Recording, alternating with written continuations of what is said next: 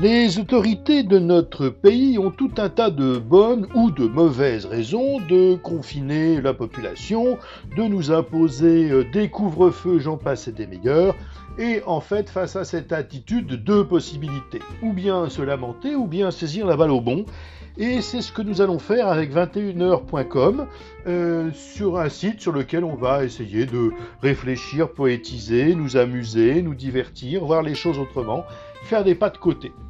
En bref, à 21h, la vie va commencer, et puis, ben, comme ça, une fois par jour, je publierai un petit billet d'humeur ou pas, un petit billet de découverte. Voilà. Bienvenue sur 21h.com.